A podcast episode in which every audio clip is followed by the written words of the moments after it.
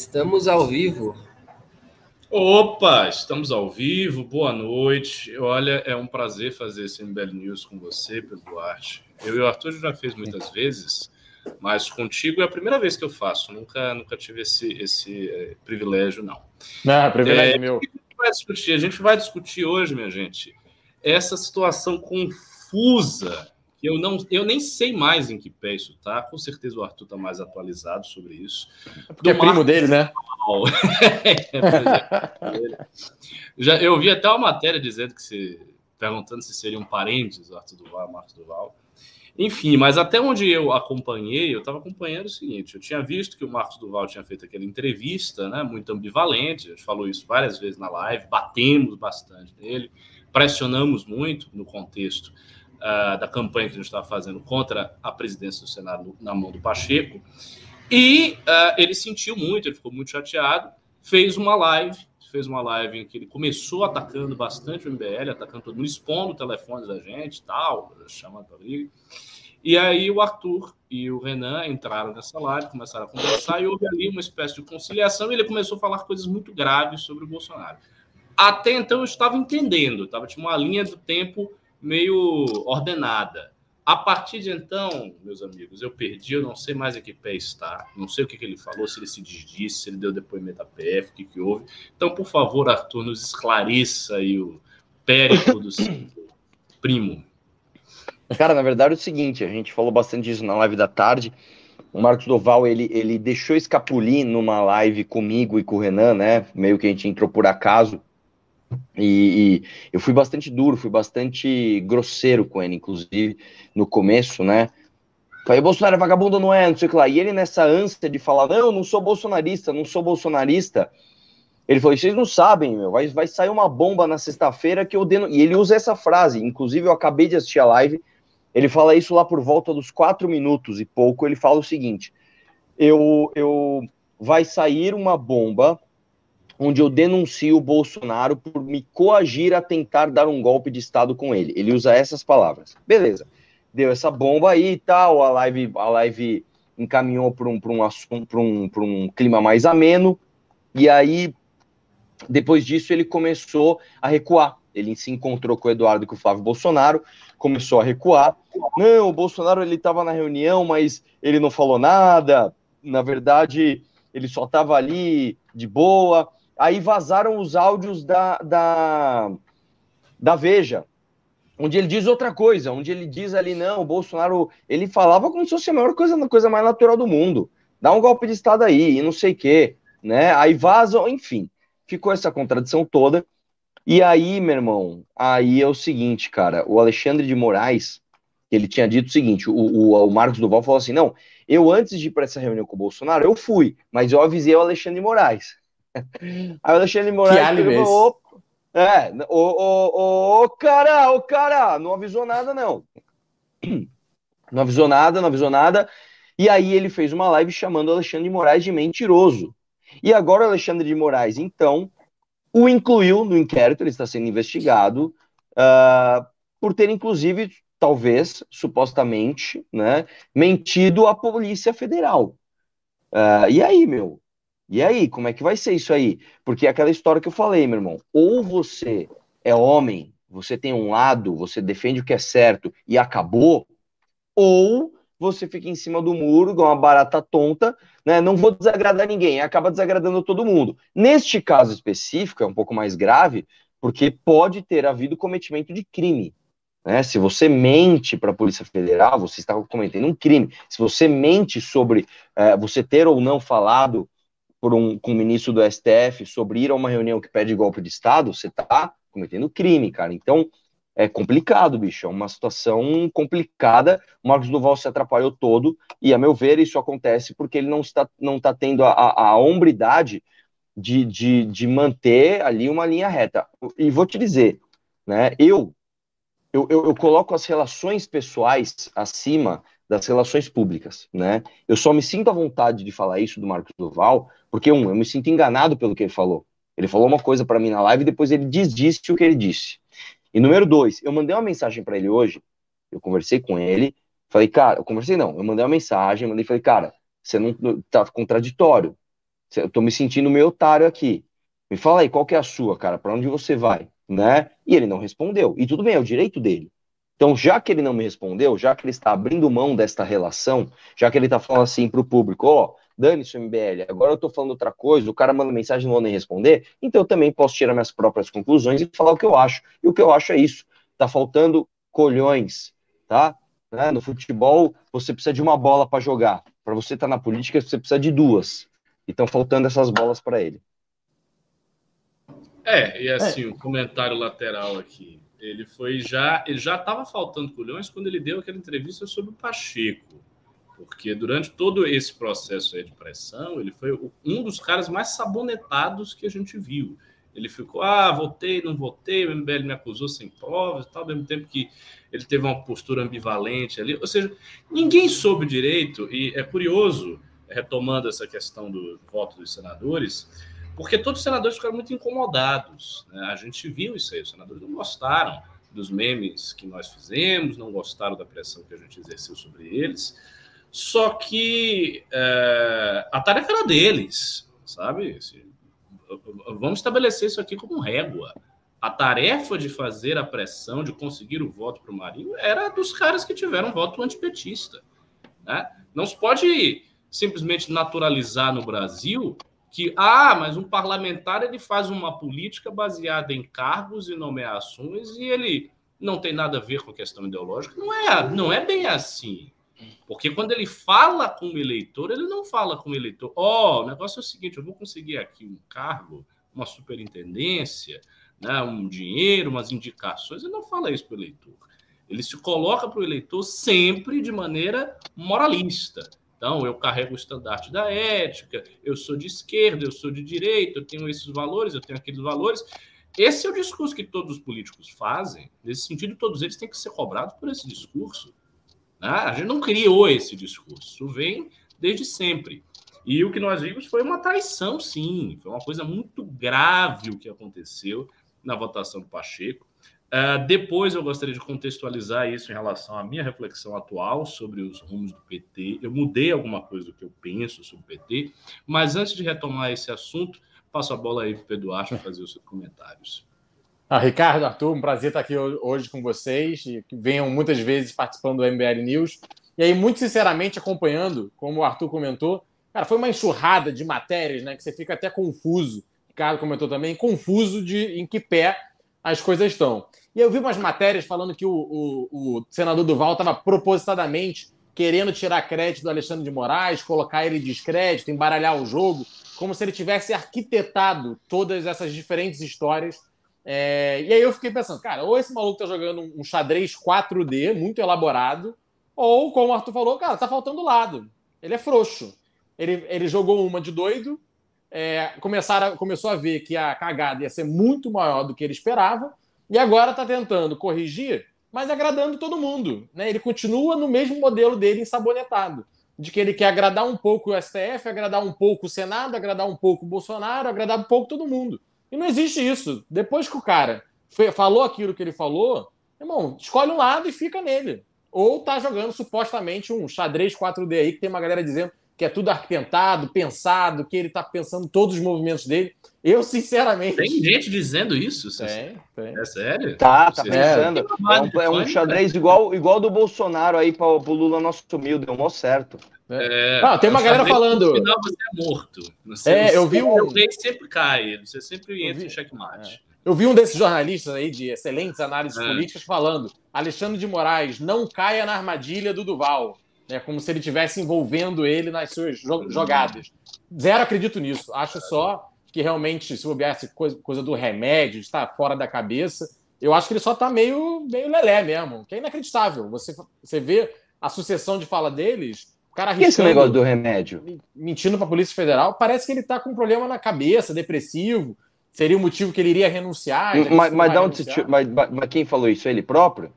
Não, eu vi, vi imprensa, mas jogar aí Ma, é, eu ia falar tudo Duval. Marcos Duval, remédio, apare, aparece. É, o, o, o que acontece é o seguinte: a tese que os caras estavam é uma tese completamente idiota do que, do que é o seguinte. Não, o Marcos Duval, na verdade, ele tá num xadrez 4000D porque é o seguinte: é, a gente tem que lembrar que o inquérito das fake news não é do Alexandre Moraes. O inquérito das fake news é do Toffoli, tá? O Alexandre Moraes, ele é relator desse inquérito. E eles estão falando, não, se a gente colocar o Marcos Duval, se o Marcos Duval se colocar como alguém que poderia supostamente ter gravado o ministro, o ministro passa a ser parte interessada, então ele não pode mais relatar. Então a gente tira. Ô, ô, ô, cara, o cara, fala uma coisa para mim. O Gilmar Mendes, ele julgou o caso de um cara que ele foi padrinho de casamento. Vocês acham que porque o cara disse que talvez ele poderia sequer um dia talvez ter ido gravar e não não gravou uma, o, o Alexandre Moraes, os caras falam, ô, oh, tira, tire a caneta do Xandão. Ah, pelo amor de Deus, cara. Sabe? Isso, isso, isso chega a ser mais mirabolante do que achar que o Bolsonaro ia de fato dar um golpe de Estado. Então, é óbvio que não tem xadrez nenhum, e, e, seria, assim, absolutamente burro da parte do Marcos Duval se colocar nisso, porque é basicamente o seguinte: você tem ali, você tem ali uma reunião em que ele foi chamado, em que tem o Daniel Silveira, que está todo cagado, né? O, o, o Bolsonaro, que, que, que é o presidente da República, né? E, e aí eles se colocaram. Não, eu também, eu fui na reunião, viu? Eu fui, ó, me investiga aqui, ó. Eu tô dentro, tá? Que, que, que, que tipo de estratégia é essa, velho? É tipo, que isso, cara, né? Não, é, é então, é mais do que 4D. É 5D. é 5D. Ah, isso aí é outro patamar. É, uma outra coisa, não sei se vocês comentaram na live da tarde, e essas declarações alucinadas do Kim Paim dizendo que o MBL estava com Pacheco. Cara, eu confesso que quando eu vi isso, eu não acreditei. Tipo, esse cara ultrapassou toda a medida da normalidade. A gente tinha acabado, olha só, Pedro, a gente tinha acabado de fazer a campanha. Todo mundo viu que a gente fez campanha. Saiu na mídia, sem tudo que é lugar que a gente estava fazendo campanha. Aí vai o cara lá, acho que está na Austrália, e ele faz uns tweets, porque houve um plano do MBL com o Marcos Duval, porque o MBL estava com o Pacheco, porque o cara, o cara fica inventando aquelas coisas. E, e eu, e eu olhando assim, os RTs, eu vi lá nos RTs, pô, muita gente acreditando. Assim, tem uma massa de eleitores do Bolsonaro que a gente não consegue alcançar ainda, que acredita em todos esses absurdos. E aí eu pergunto para vocês, como é que a gente vai trazer essa galera? É, esse é o grande desafio nosso. Como é que a gente vai tirar da cabeça de 50 milhões de eleitores esse tipo de absurdo? Que o MBL estava com Pacheco e coisas, coisas semelhantes.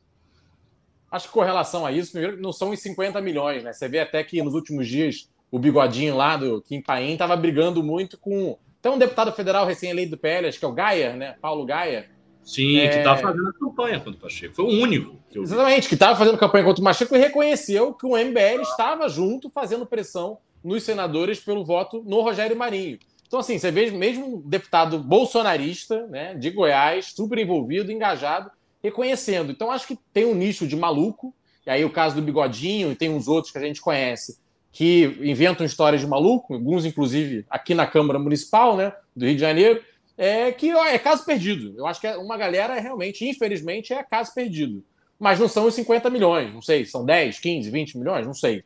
Mas não são os 50 milhões que caem nesse papo de maluco. E aí Mas realmente eu não sei. No texto. Essa Oi? é a questão. A gente é capaz de fidelizar muito bem na nossa bolha, mas como chegar nessas pessoas? Então, é, eu acho o seguinte, cara, é, existe um senso de pragmatismo que ultrapassa às vezes as pessoas que acompanham, etc. Né? É óbvio que a gente tem os replicadores, a gente tem essas pessoas que são as bases. Quem está assistindo MBL News agora faz parte disso, né? É uma base de pessoas que tem por missão levar os nossos conteúdos e as nossas ideias para pessoas de fora da nossa área de influência. É, e isso gera uma robustez, né? É, que no momento de pragmatismo, a hora que a guerra for lá, direita e esquerda, a esquerda gigante estralando, a gente estando na frente, esses caras vão ter que vir, né? Esses caras vão ter que vir, porque. E, e eu vi muitos dos nossos, da galera crítica ao Bolsonaro, falando: putz, cara, eu não gosto, mas eu vou com o Bolsonaro porque é o único que tem. Eu acho que parte dessa galera vem com a gente no sentido que é o único que tem. E nós somos o único grupo que tem, cara. A verdade é essa. Nós somos o único grupo que tem alguma coerência. Nós somos o único grupo que bate de frente de forma inteligente, da forma que deve ser feita. Nós somos o único grupo que faz isso. Então, eu acredito de fato que uma parte dessa, dessa galera é, vem pelo pragmatismo, né? Pela, pela, pela, pelo senso de missão quando a parte, quando a, quando, quando a batalha estiver à frente. É, mas tem um detalhe aí, né, Arthur? Assim, a gente está nessa de estamos à dianteira do processo, fazendo um bom trabalho e tal, há muitos anos, desde antes do Bolsonaro ser eleito. A gente esteve também na dianteira do processo do impeachment e, no entanto, não rolou. Talvez seja realmente o caso de entender que o único meio de trazer essas pessoas é uma candidatura presidencial. Eu fico pensando muito nisso, tipo, se é possível trazer essa massa de eleitores sem uma candidatura presidencial forte, ou se a direita ela meio que afunila tanto no topo que você precisa de uma candidatura presidencial forte para aí você trazer e daí você repartir internamente na estrutura do MBL. Porque veja, são duas formas diferentes de crescimento. Uma é o crescimento em que você tem uma espécie de campeão, um pivô, você jogou lá o pivô, vamos supor, o Danilo Gentili. O Danilo Gentili sai, ele começa a crescer, ele faz campanha, vocês que estão nos acompanhando começam a se entusiasmar, né? a gente vai montando partido, vai fazendo tudo isso, que é o nosso plano originário agora. Daí essa campanha toma corpo, e daí, através dessa campanha, a gente toma esse eleitorado que está insano no bolsonarismo, ou que ainda reconhece no Bolsonaro a única opção contra o PT, e você cresce através disso. Isso é um, um modelo de crescimento um modelo de crescimento de cima para baixo, tendo um grande, um grande pivô como candidato à presidência e daí puxando o resto das pessoas. Mas há um outro crescimento que é o crescimento que nós temos. Só que esse crescimento me parece hoje limitado a um círculo, como se fosse uma circunferência menor, que é justamente o que? A montagem da academia, o clube, a fidelização de vocês, um aumento marginal em 20, 30, 40, 50, 60% ah, do nosso reconhecimento, do tamanho né, do, da, das nossas redes sociais, um bom mandato do Kim, a entrada do Pedro Duarte no MBL, né? É uma, uma entrada, por exemplo, é um modelo de, de, ingresso de uma pessoa que não era do movimento e está agora no movimento, vestiu a camisa, que pode ser replicado em outros, outras cidades, em outros estados. Então, esse, esse é um outro modelo de crescimento. É um crescimento subterrâneo, é um crescimento de baixo para cima, que você vai adquirindo corpo como se fosse uma massa, você vai crescendo ali. Só que o, o, que eu sinto é que, por mais forte que seja esse, esse, esse nosso modelo, ele não é forte o suficiente para capturar esse eleitor que está fora. Porque, por exemplo, você veja, o Arthur é um cara gigante nas redes sociais, um dos maiores porta-vozes políticos do, do Brasil. Mas tem uma massa gigantesca de bolsonaristas que não gosta do MBL e que tá lá, tá, tá, de fora, que a gente não alcança esse cara. E esse cara, certamente, ele tem crenças muito estranhas. Por exemplo, aqui no meu prédio tem um síndico, né, que é o, o Marcelo. Gente boa, um cara legal, um cara normal, e é bolsonarista. Ele votou no Bolsonaro, ele gosta do Bolsonaro e tal. E ele sempre. Uai, acho que caiu aqui para mim. Será? Não, te eu tô ouvindo. Te ouço, te ouço bem também. Ricardo. Opa. A gente tá te ouvindo, velho. Cuidado com que você vai falar, hein? caiu não, tamo online. Ih, agora ele caiu mesmo. É, acabou que travou. Bom, daqui a pouco ele. É, será que vai voltar agora? É, eu acho que o Ricardo caiu. Eu ia até fazer um. Ah. Pô, manda brasa, vai, manda lá, Pedro. Não, eu ia fazer uma consideração sobre esse ponto dele, que realmente gera muitas dúvidas, né? Mas Acredito que o Brasil, que é pô, sebastianismo, né, adora um grande líder, seguir um líder popular tudo mais, é importante ter uma candidatura presidencial, porque isso gera muita visibilidade e traz muita gente. Só que uma candidatura presidencial sem bases, ela faz o quê? Que eleja picareta e oportunista. Que foi o que a gente viu com o Bolsonaro. Acreditou-se, não havia uma, uma militância grande o suficiente, né, que conhecesse os valores de verdade da direita, que tivesse capacidade de organizar, então foi o quê? Um bando de desorganizado que seguiu o Bolsonaro, fez arminha, fez todos os símbolos de referência, e aí a bancada de deputados federais, de deputados estaduais eleitos na onda do Bolsonaro foi muito ruim, horrível. O Arthur, que acompanhou isso na Leste, sabe muito bem. Não era a bancada do PL lá, na, época do PSL, né? Certamente ali eram vários oportunistas e picaretas.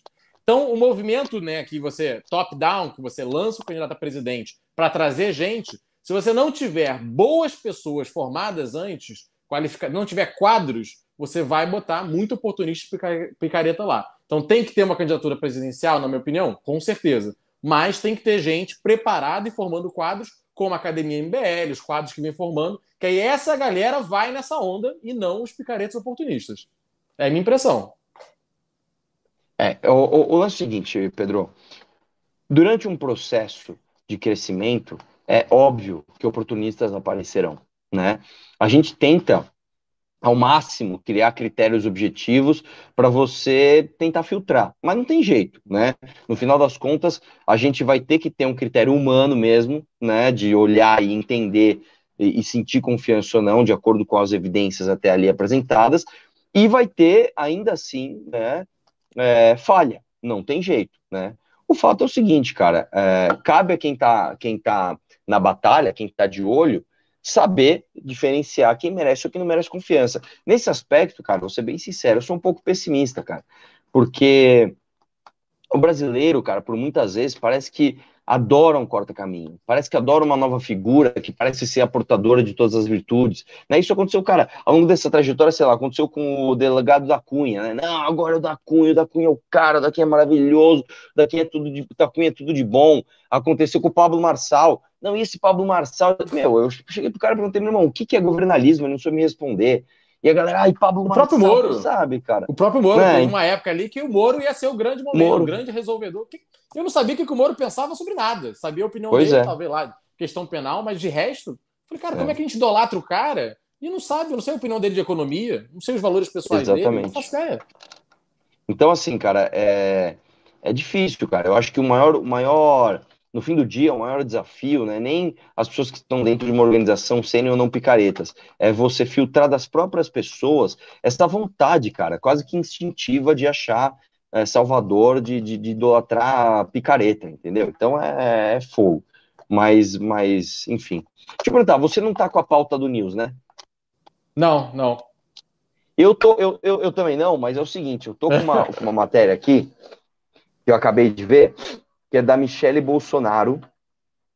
O, o, título da matéria é o seguinte: Segredos do Alvorada, né?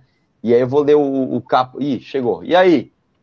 E aí? É, caiu, né? Continua, continua o que você estava falando aí, Tá aparecendo a internet do escritório. Não, não, eu estava no raciocínio. Nossa, deixa eu pegar, retomar o fio. É, bom, eu estava falando que tem duas maneiras de crescer, né? basicamente a maneira que você tem um pivô, um cara muito grande, uma candidatura presidencial e uma forma uh, por baixo. Essa forma por baixo eu vejo assim, limitações claras nisso, porque a gente vai avançando, a gente vai avançando, mas é sempre num, é, é, é um avanço marginal. E aí eu ia dar o exemplo do síndico do prédio aqui, é o Marcelo, né? Ele é gente boa, ele é Bolsonaro, tá votando em Bolsonaro, não gosta do PT, e ele sempre me pergunta as coisas de política para ele ficar atualizado. Só que eu vejo que, embora ele, tipo, ele não é, ele não desgosta do MBL, né? Que, ah, o MBL é um absurdo, o que, que vocês estão fazendo? Mas ele continua gostando do Bolsonaro. Ele continua achando que o Bolsonaro é bacana, entendeu? Ele não, ele não vê o Bolsonaro como um traidor. Ele não se apercebe disso. E hoje nós temos uma candidatura que está sendo construída lentamente, que é a candidatura do Romeu Zema, governador reeleito de Minas Gerais, que é meio que basicamente uma pacificação com as crenças desse eleitor. Ou seja, do eleitor normal do bolsonarismo, que acha que o Bolsonaro é um cara bacana, que ele tentou fazer algumas coisas, que não percebe o Bolsonaro como um filho da puta, como um vagabundo, como um traidor, como um canalha, como uma pessoa que destruiu a direita, não vê isso aí mas vê como um cara que foi vítima de uma disputa contra o sistema, contra o PT, contra o STF, que perdeu, mas que perdeu de forma virtuosa. Então, muita gente acredita nisso, e é essa a aposta, por exemplo, da candidatura do Zema, né, que é uma aposta muito mais conservadora, e se a gente for pensar do ponto de vista eleitoral, estritamente eleitoral, é até mais fácil do que a nossa. Porque no nosso caso, a gente tem que conversar com o eleitor e mudar a crença do cara. Ou seja, você tem que se, se afastar do bolsonarismo. Até porque tem um detalhe aí.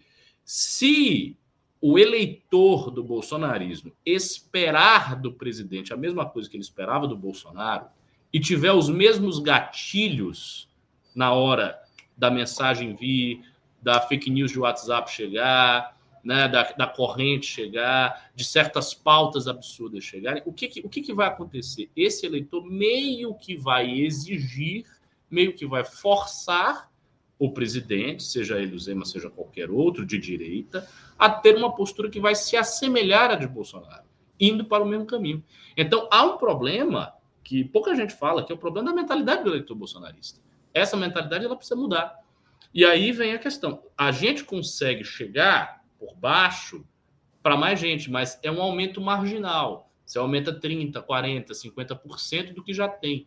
Mas a gente não deu, por exemplo, você pegar assim, toda a nossa trajetória de 2018 até agora, 2023, em nenhum momento o MBL quadruplicou de tamanho. A gente não quadruplicou de tamanho. A gente aumentou a nossa estrutura. A estrutura ficou mais robusta, ficou mais forte. A gente tem uma série de produtos. A nossa bolha, digamos assim, ela está uma bolha mais consolidada, mas a gente não quadruplicou de tamanho. E para a gente atingir o bolsonarismo, a gente tem que centuplicar de tamanho. A gente tem que aumentar 100 vezes, 200 vezes a ponto de todo o eleitorado de direita conhecer o MBL e de todo ele estar disposto a votar no MBL, em candidato do MBL. E esse é um desafio muito grande, muito grande.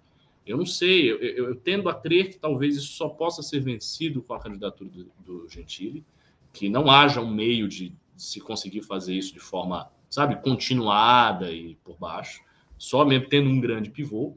E aí o nosso desafio vai ser convencer, que é uma coisa muito difícil, este eleitor de que, no fundo, ele estava errado. Porque a tese do MBL, e eu lanço isso para reflexão de vocês, a tese do MBL de que o bolsonarismo é espúrio, de que o bolsonarismo não presta, nos vincula a esse posicionamento. Porque nós passamos quatro anos batendo no Bolsonaro sem parar, desde o início de 2019, quando a gente Quatro anos batendo, batendo, batendo, batendo, batendo, batendo. O eleitor que é bolsonarista, ele vai ter acesso a todo esse material. Quando Danilo se lançar, né, ele vai ter acesso a todo esse material. Ele vai ver que o MBL está lá. Ele vai olhar isso aí. Ah, bateram no Bolsonaro. Aí vai vir todos os influenciadores do Bolsonaro. Eles bateram no Bolsonaro, eles prejudicaram o Bolsonaro, estavam com o sistema, eles ajudaram o sistema, eles ajudaram o STF, como eles já fazem. E eles vão ficar repetindo esse discurso em loop. Ora, se a pessoa que votou no Bolsonaro, como por exemplo o síndico do meu prédio, cujo, cujo exemplo eu dei aqui, ainda gosta do cara, ainda valoriza o cara e entendeu que o Bolsonaro foi vítima de uma disputa com um sistema maldoso, esse cara vai ser muito suscetível a olhar todos esses influenciadores, todo esse material e acreditar nisso. Entendeu? Então, uma candidatura que venha sem romper com a estrutura do bolsonarismo, é uma candidatura eleitoralmente mais esperta, embora seja menos virtuosa. E aí a gente vai ter que pensar um meio de como é que vai resolver esse desafio, não é fácil. Ah, não, com certeza. É, é, esses Nicolas da vida, aparados pelos Constantinos, que são bolsonaristas reféns do. É, é, órfãos do Bolsonaro, né? Eles com certeza e vão querer um mal do cara. É, o, sabe não, quem não vai ser? Contrariar. Reféns. Refém é, também. O, o, quem vai ser o cara para fazer isso vai ser o Zema. O Zema vai querer pegar esse público. Né? Cabe a nós desmascarar. Cabe a nós desmascarar. Eu ia falar uma coisa. Ô, Ricardo, você que tá com a pauta do News aí, não? Não, não tem pauta, né? A gente vai seguindo um flow. Tá, porque, Mas acho porque que esse é o seguinte. Do Arthur relaciona. É, eu, te, eu, vi uma, eu vi uma matéria aqui. Você viu essa matéria do Metrópolis? Hum. Do, aqui quando do... você comentou. É, como é o nome aqui? O, o, calma, deixa eu subir ela aqui para ler a Segredos do Alvorada. Hum. Basicamente é o seguinte: essa matéria, eu vou ler o caput dela aqui para vocês darem uma olhada. As, as, as headlines. As provas que ligam Michele Bolsonaro ao caixa 2 da presidência. Ex-primeira-dama é suspeita de se beneficiar da rachadinha. As confusões que fizeram filhos de Bolsonaro serem expulsos do palácio. O misterioso sumiço das picanhas e das moedas da sorte da residência oficial. Funcionários denunciam assédio e perseguição com o aval dos, dos Bolsonaros. Então vamos lá. A parte dos funcionários eu achei um pouco exagerada, né? É, ah, porque eles eram muito malvados com os funcionários. É isso aí, cara, é disso que me diz. Mas agora tem umas partes aqui, meu irmão, que são fogo. Eu vou, dar, vou ler uma parte aqui, ó. Uma das partes diz o seguinte: eu não vou achar agora. Quando o Lula ganhou a eleição, tinha ali uma, uma, uma adega, tinha ali uma, um, um, free, um, um freezer, né? Com picanha, com vinhos caros, com bacalhau, com um monte de coisa. Quando o Lula ganhou a eleição, a Michelle Bolsonaro mandou arrancar tudo. Mandou o funcionário dela, ó, tira tudo aí, tira tudo aí. E, e, meu, não, sabe o que ela fez, que tá falando aqui? Ela chegou, o pessoal falou assim, sabe aquelas moedinhas que o pessoal joga na, no espelho d'água, ali não sei o que lá, manda recolher, são milhares de moedas, né? Até turistas levam de fora do Brasil, né? Turistas estrangeiros jogam ali moedas, não sei o que lá. Ela mandou recolher aquelas milhares de moedas, cara. Até as moedas do espelho d'água ela mandou recolher. E aí tem uma aqui que é interessante. Isso. Só um comentário, provavelmente ela deve ter feito isso achando que era superstição, né? Que ela é evangélica, talvez seja um pouco rígida. É, ela disse que ela, é, que ela ia. dar para a igreja, né? É, ela falou para dar para a igreja. Aí, aí essa, essa história aqui, mano, para quem conhece a família Bolsonaro, sabe que é assim mesmo. Olha o que aconteceu. A Michelle Bolsonaro era quem mandava na casa, né? A Michelle Bolsonaro era quem dava o tom, quem dava as ordens ali. É, ela percebeu que o filho 04 do Bolsonaro, o Jair Renan, ficava visitando a adega do Palácio do Planalto, pegando vinho e saindo com vinho. Né? Então, é aquela história, né? Porra, o moleque tá lá fazendo os TikTok dele de, de funk, né?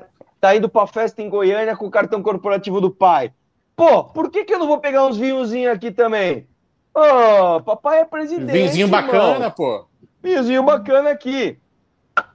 A Michelle ficou brava, porque eles sempre brigaram, né? O Carluxo e o, e o Jair Renan foram muito brigados já com a Michelle Bolsonaro. Inclusive, uma das brigas, o, o Jair Renan quis partir para cima da Michelle, o segurança teve que segurar ele pelo pescoço.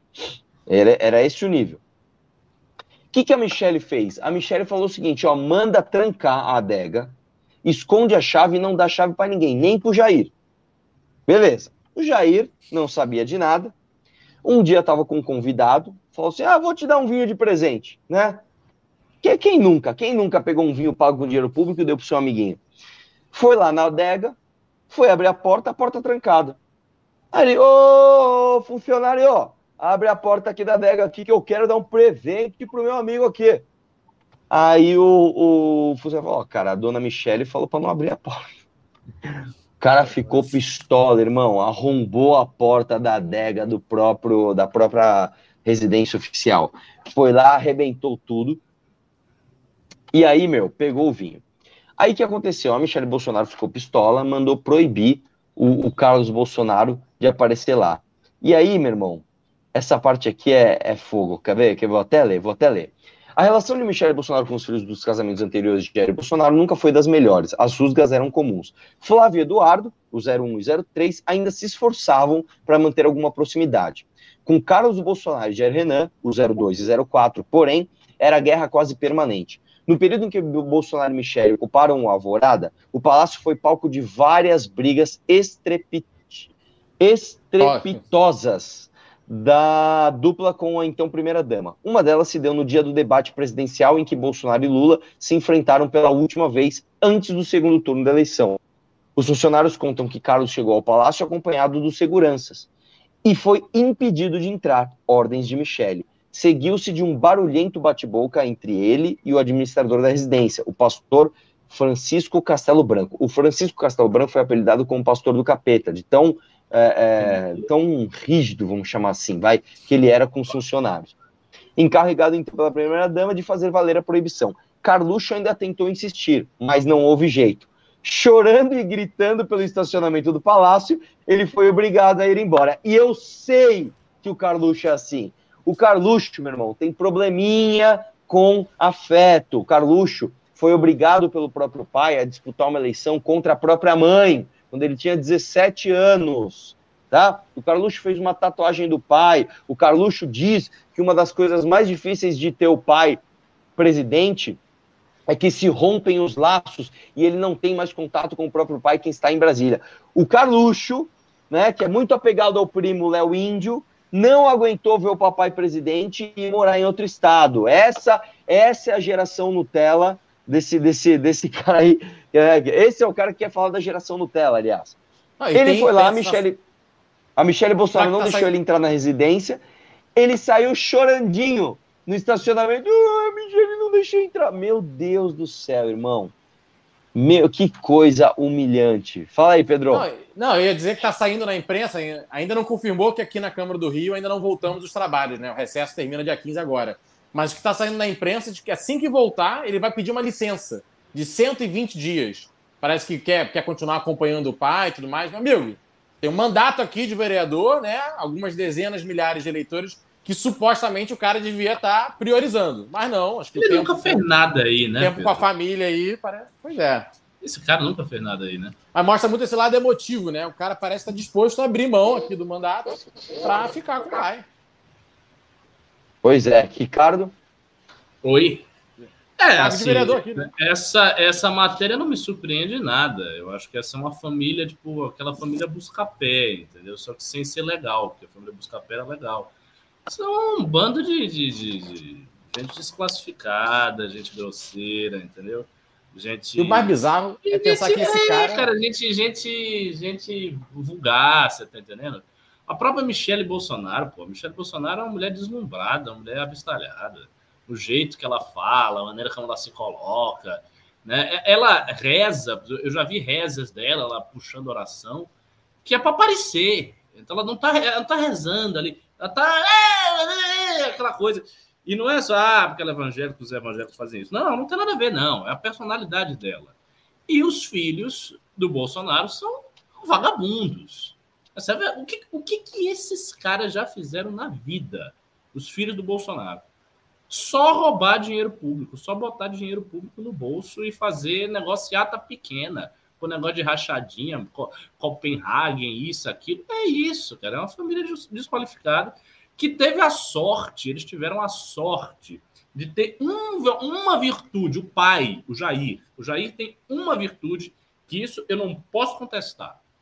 Não posso contestar. Na época que toda a política institucional do Brasil não queria levantar nada do ideário da direita, que era uma força em ascendência e tal, o Jair pegou para si. Então, ele teve a coragem de chegar em vários programas e entrevistas e se colocar como um cara conservador, como um cara que defendia a família, como um cara que atacava a esquerda bastante, como um cara que dizia que ia fazer acontecer com o PT, né, como um cara polêmico.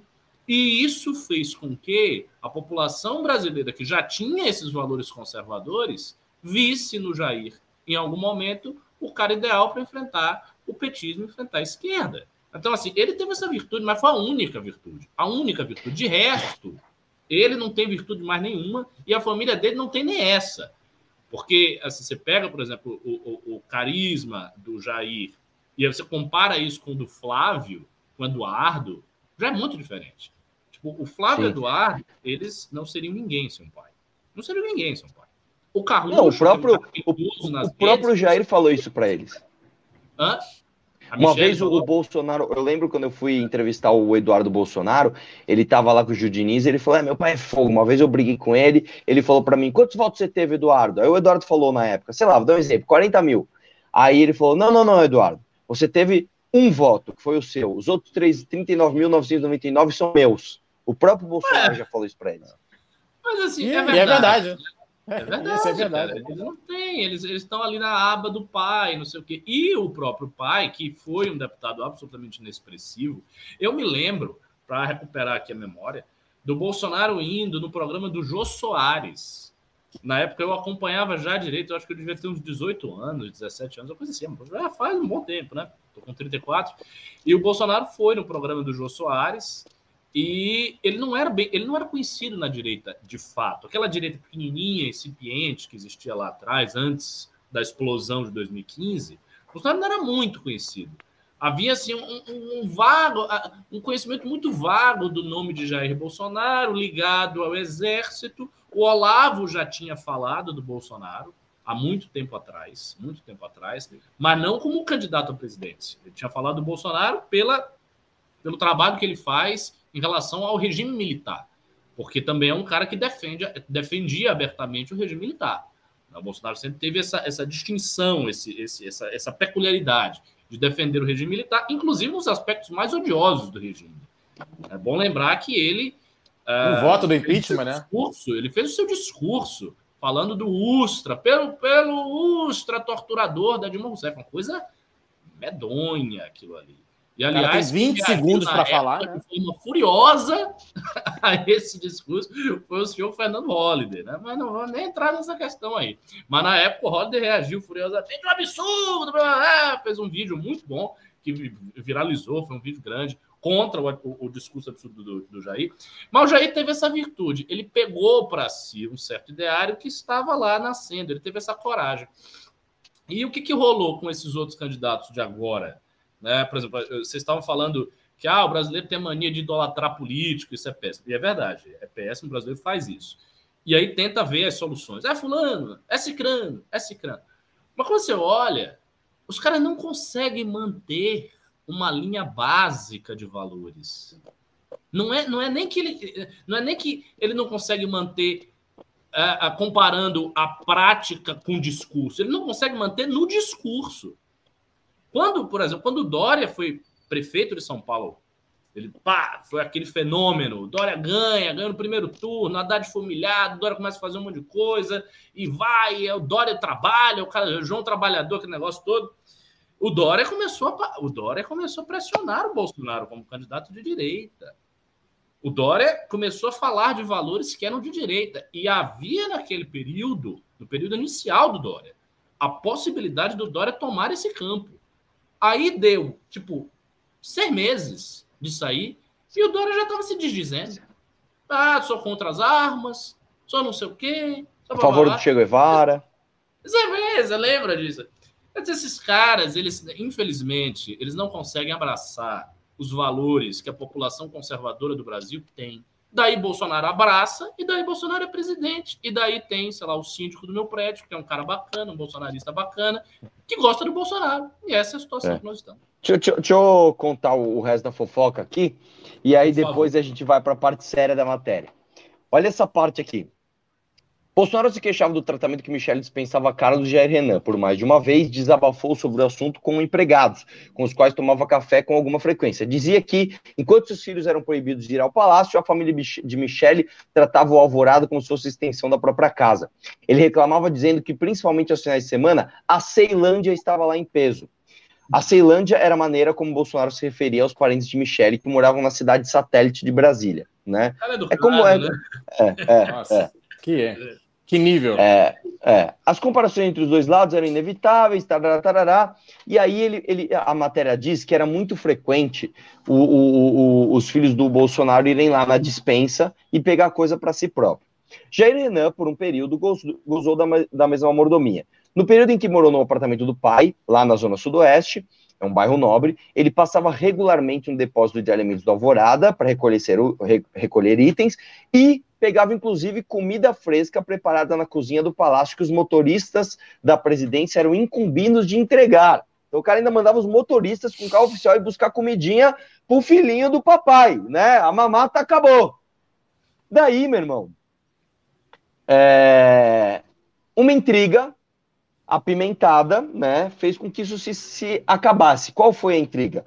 O, o Jair Renan começou a pedir duas marmitas ao invés de uma. Eu quero duas ao invés de uma. Os funcionários chegaram na Michelle, ô Michelle, isso aqui é pra mãe dele, hein?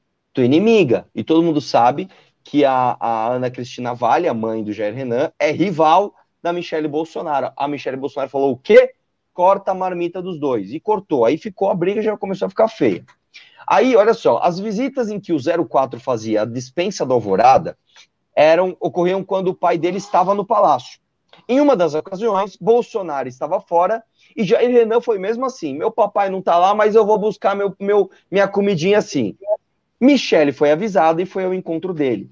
Logo estava armado mais um barraco presidencial. Houve dedos em riste, xingamentos parte a parte, e na frente dos funcionários, Jair Renan chegou a avançar na direção dela e precisou ser contido pelo segurança que o acompanhava. Meu irmão, o 04 queria sair na mão com a Michelle porque ela cortou a mamatinha, cortou a marmitinha do Neneco, cortou a marmitinha do bebê do papai. Nenê ficou bavinho, vai sair na polada? Vai sair na polada com a Michelinha? Ah, vá, pá. Ô, meu irmão, isso aqui, cara, isso aqui Aí o cara vem, aí o cara vem me posar de, né, pela moral e pelos bons costumes, pela família, Pelo amor de Deus, isso aqui parece intriga de novela das oito do, do, do da, da, Globo, meu irmão. Isso aqui parece aquelas fofocas de corte, sabe? No período absolutista, onde a corte tinha tudo para o rei, e aí um filho brigava com o outro, e a mulher brigava e não sei o que lá. É isso, brother. É, é, é, é, o Brasil que a gente quer. Com o filho caçula do cara querendo bater na esposa do pai porque ela cortou a marmitinha. Ah, pelo amor de Deus, meu irmão. Sabe, vira Arthur, homem, vai arrumar um emprego, mano. E sabe, sabe o que é uma frustração? Saber que para 99% das famílias, dos cidadãos de bem, da classe média, da classe baixa, tudo isso que é narrado aqui seria bizarramente grosseiro e absurdo. Seria uma coisa assim, que envergonharia a família. Cara, você vai na casa dos outros, não, não, age assim, não funciona assim, respeito e tudo mais. O cidadão brasileiro tem isso, de ser muito respeitoso, muito. E aí, só que o Bolsonaro enganou, enganou as pessoas.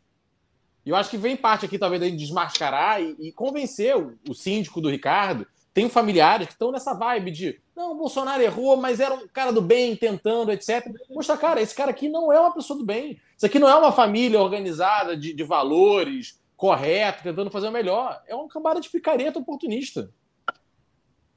É verdade, mas é Querendo se dar bem numa picanhazinha, num, numa dispensa, numa marmita, assim. É isso, não é denúncia aqui de, de muito dinheiro, mas é, é, é porco, entendeu? É uma coisa ridícula.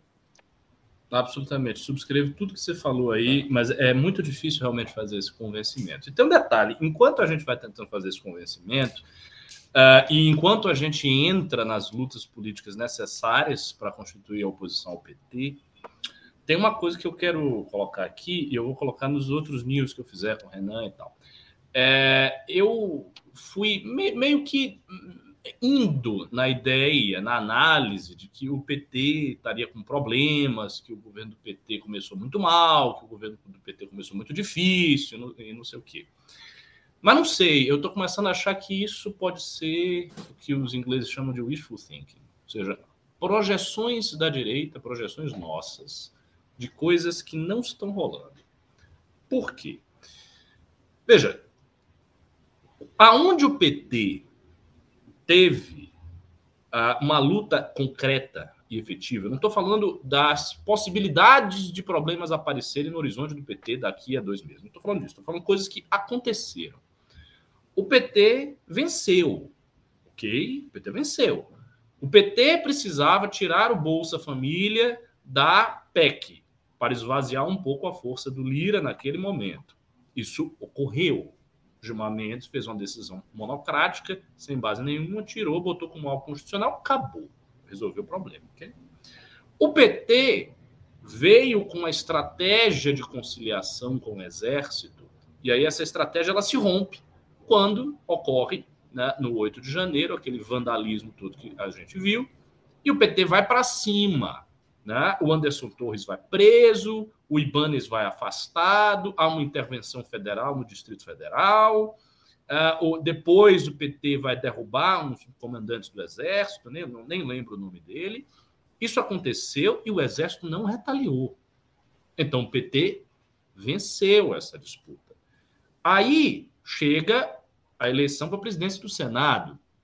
Que, que se precisava? Se precisava do Marinho vencer ou ele perder com uma margem pequena para que o PT não tivesse o horizonte de ter é, quórum para PEC, por exemplo, lá no Senado, tivesse uma maioria muito apertada e tal, né, uma, uma, uma derrota ali muito próxima. Isso não aconteceu. Isso não aconteceu.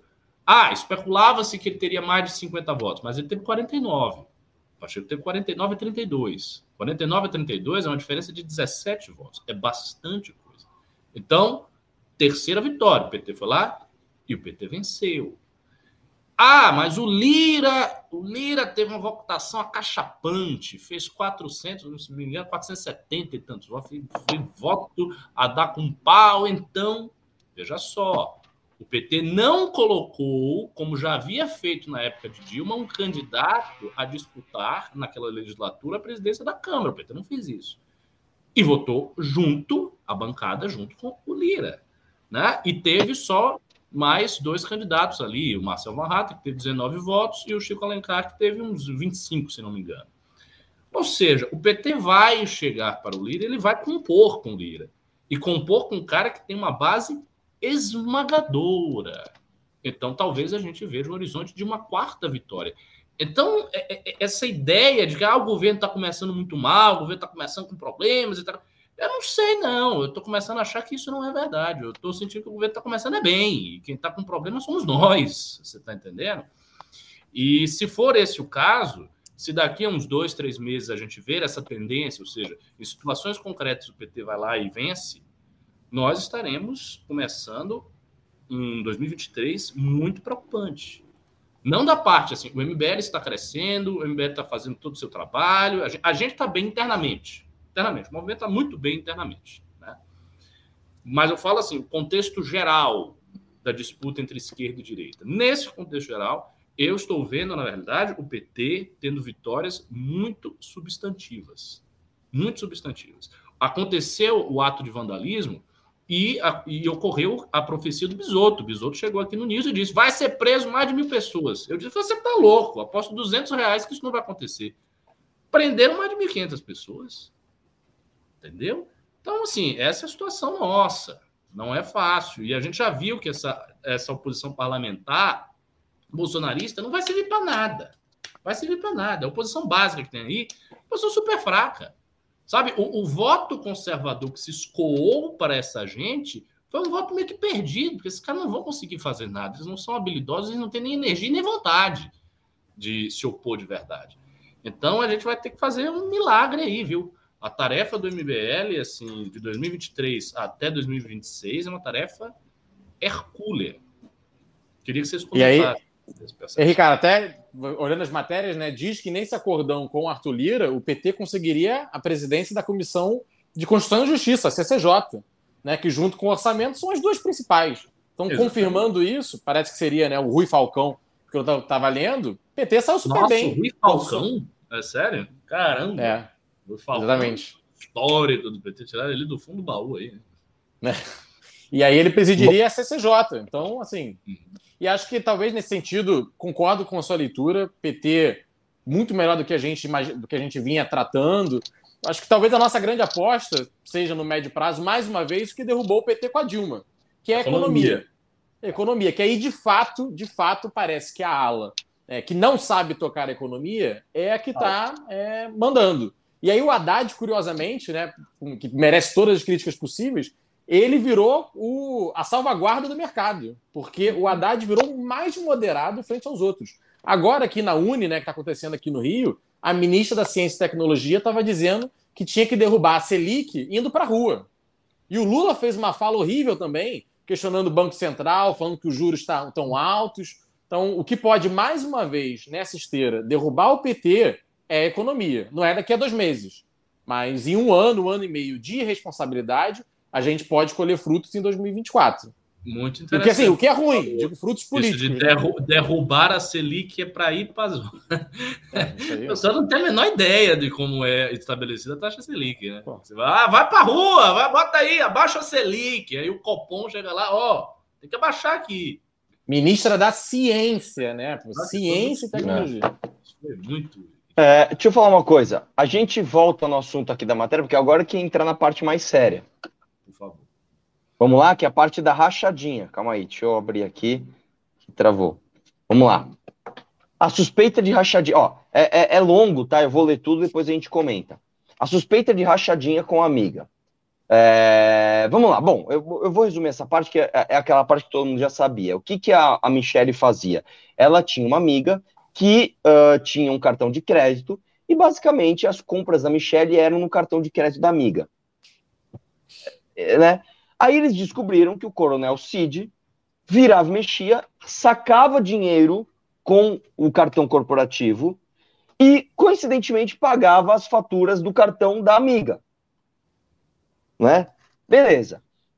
Aí, aí a matéria faz assim. A relação insólita, que é isso que eu descobri, descrevi, já havia despertado curiosidade dos investigadores, porque afinal a primeira-dama do Brasil usava um cartão de uma terceira pessoa e os boletos eram pagos sempre em espécie pelo militar suspeito de administrar uma espécie de caixa 2 dentro da presidência em que se misturavam os recursos públicos e privados, inclusive de saques dos cartões, cartões corporativos oficiais. Novos elementos obtidos atestam que a desconfiança dos policiais não eram sem razão. Eles mostram que a relação das duas amigas ia bem além do cartão emprestado. A carreira de Rose, uma assessora parlamentar ordinária remunerada com salário relativamente baixos, teve um salto meteórico que coincide com a ascensão de Michele Bolsonaro ao posto de primeira-dama. A assessora do Senado bolsonarista Roberto Rocha, do senador bolsonarista Roberto Rocha, do PTB do Maranhão, cujo mandato terminou na última terça-feira, ela ganhava pouco mais de 6 mil até os primeiros meses do governo Bolsonaro. Por ser amiga íntima de Michele e representar uma oportunidade de estreitar os laços entre o parlamentar e o novo governo por suas relações com a família presidencial, logo ela foi promovida. Passou a ganhar quase 17 mil. É muito normal na carreira de qualquer pessoa que ganha 6 mil reais, de repente a sua melhor amiga te arruma um carguinho de 17, meu irmão. Como isso nunca aconteceu na vida de ninguém, né? Vamos lá. Uh, cadê, cadê? Funcionários do Palácio do Alvorada tinham autorização permanente para realizar operação de busca e trás a bordo dos carros oficiais da presidência. Pagavam as tais encomendas, pegavam as tais encomendas com, com, Rose, com Rose nas proximidades do Congresso Nacional ou no prédio dela, Riacho Fundo, levavam para o Alvorada, né? Uh, Rose repassava a Michelle uma parte do salário que ganhava no Senado, algo que era simples, algo que a simples quebra de sigilo bancário da amiga poderá demonstrar. Uh, cabia à própria Rose, tratada na intimidade do palácio pelo apelido carinhoso de Chuchu, acionar os auxiliares de Michelle, com mostra esse áudio em que ela pede para buscar a encomenda da Mia. Aí tem um áudio aqui que eu não vou passar. Mas enfim. Uh, tá, tá, tá. Caixa 2 e a cliente VIP. As investigações do STF, que miram o tenente-coronel Cid por suas transações financeiras com dinheiro em espécie, uh, uh, mostram ela como uma cliente VIP dos serviços do militar. Mensagens e outros documentos a qual a coluna teve acesso mostram que, a cada vez que precisava de algum dinheiro, a primeira-dama mandava que seus auxiliares passassem no Planalto para buscar o dinheiro com Cid. E aí, meu irmão, tem as mensagens aqui né? Tem as mensagens, então tem assim, ó. Boa tarde, Coronel Cid. Dona Michele pediu para o senhor fazer um saque para pagar esse boleto no valor de tanto aqui. Tem que ser hoje. Aí ele, tá bom.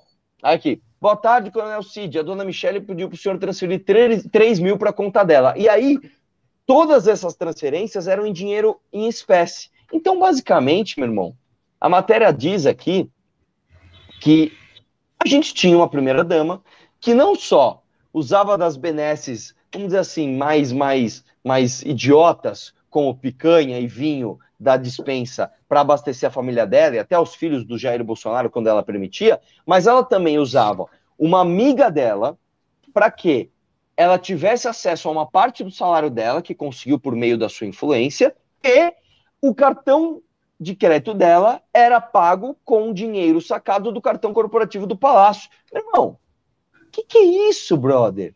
Que que é isso, cara? É inacreditável, cara. É inacreditável. É aleatório, mas eu tava aqui pensando.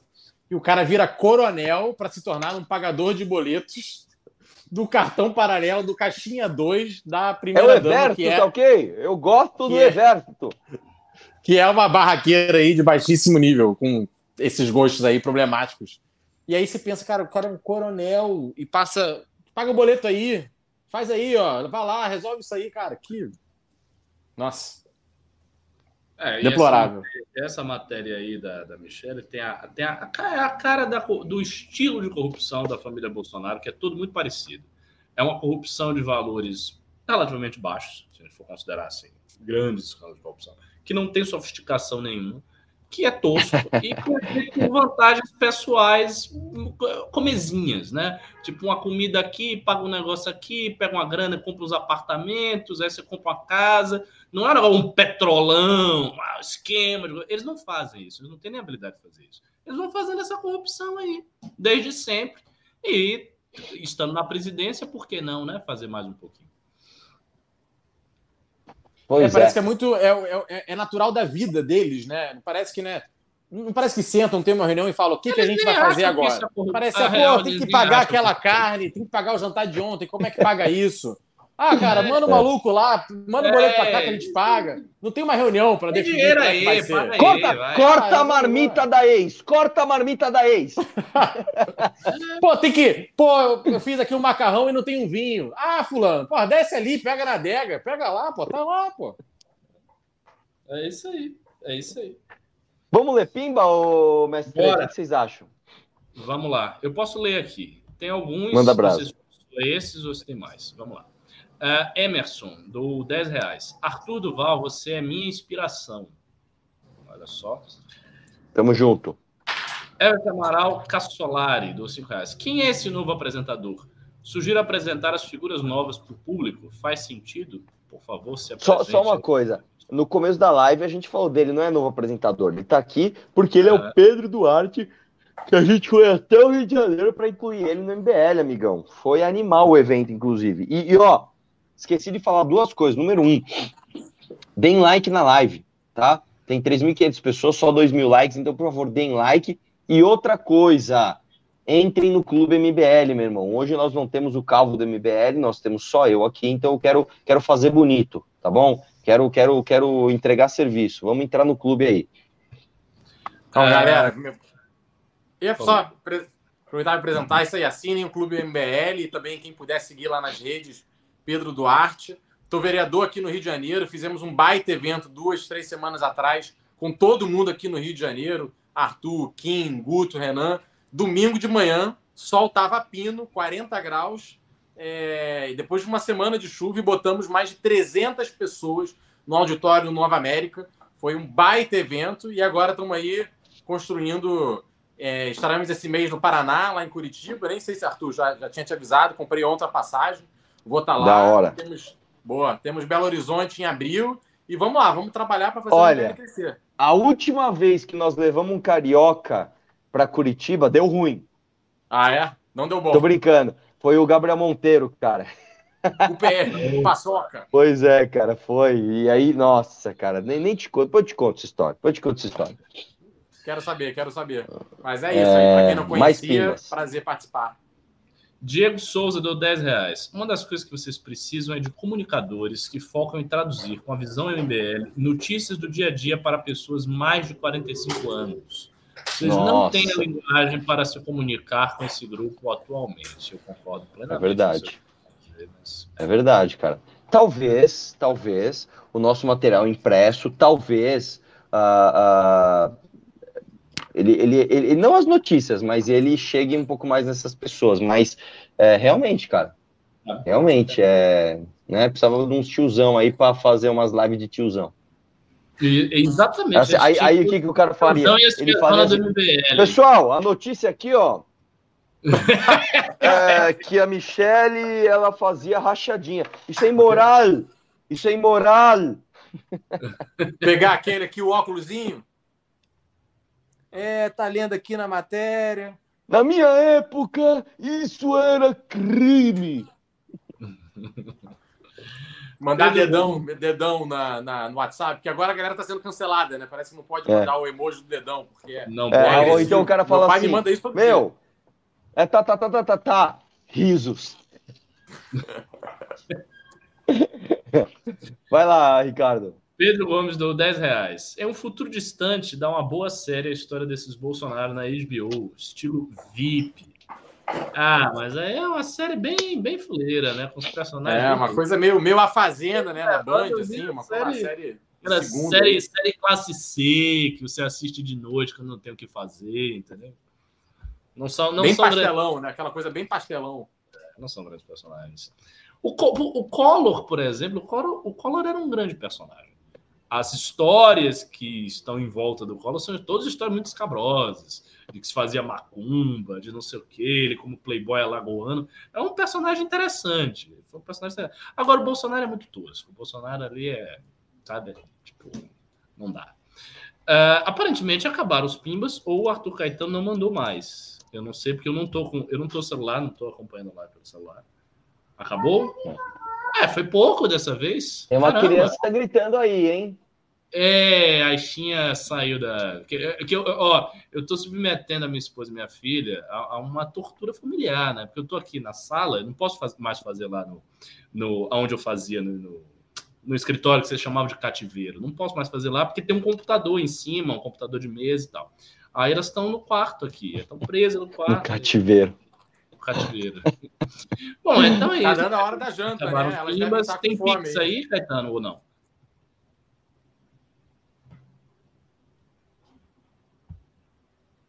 Tem aí, ô... ô... Está vendo. Nossa, o, é, o Caetano é realmente rápido, é outra velocidade. o Caetano ó, não dá, Depois mano. Eu falo que o Baiana é lento. O Baiana aqui tá veloz, tô aqui, pá, cheio de energia. Bora, Caetano, cadê você? O Caetano é. No... O Caetano é nordestino também? Não, Caetano de Brasília. Pô. Brasília. Mas Brasília é pessoa mole também, né? Cidade corporativista, galera só na mamatinha, aí ninguém fica rápido, não. Ixi. Bom, pelo jeito não tem. Eu, eu, eu deixo pro Ricardo. Quer encerrar, Ricardo?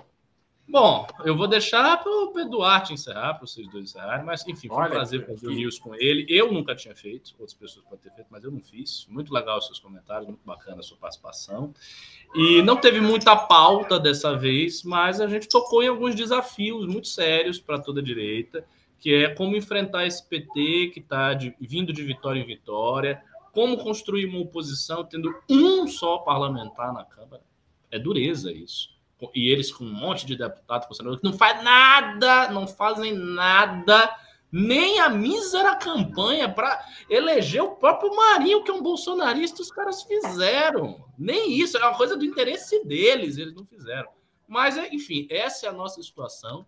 E, finalmente, o desafio de chegar nesse público mais 45, nesse público que a gente não consegue se comunicar. A gente vai ter que pensar tudo isso em 2023 para que o nosso ano seja um ano de glórias e vitórias podem fazer o encerramento.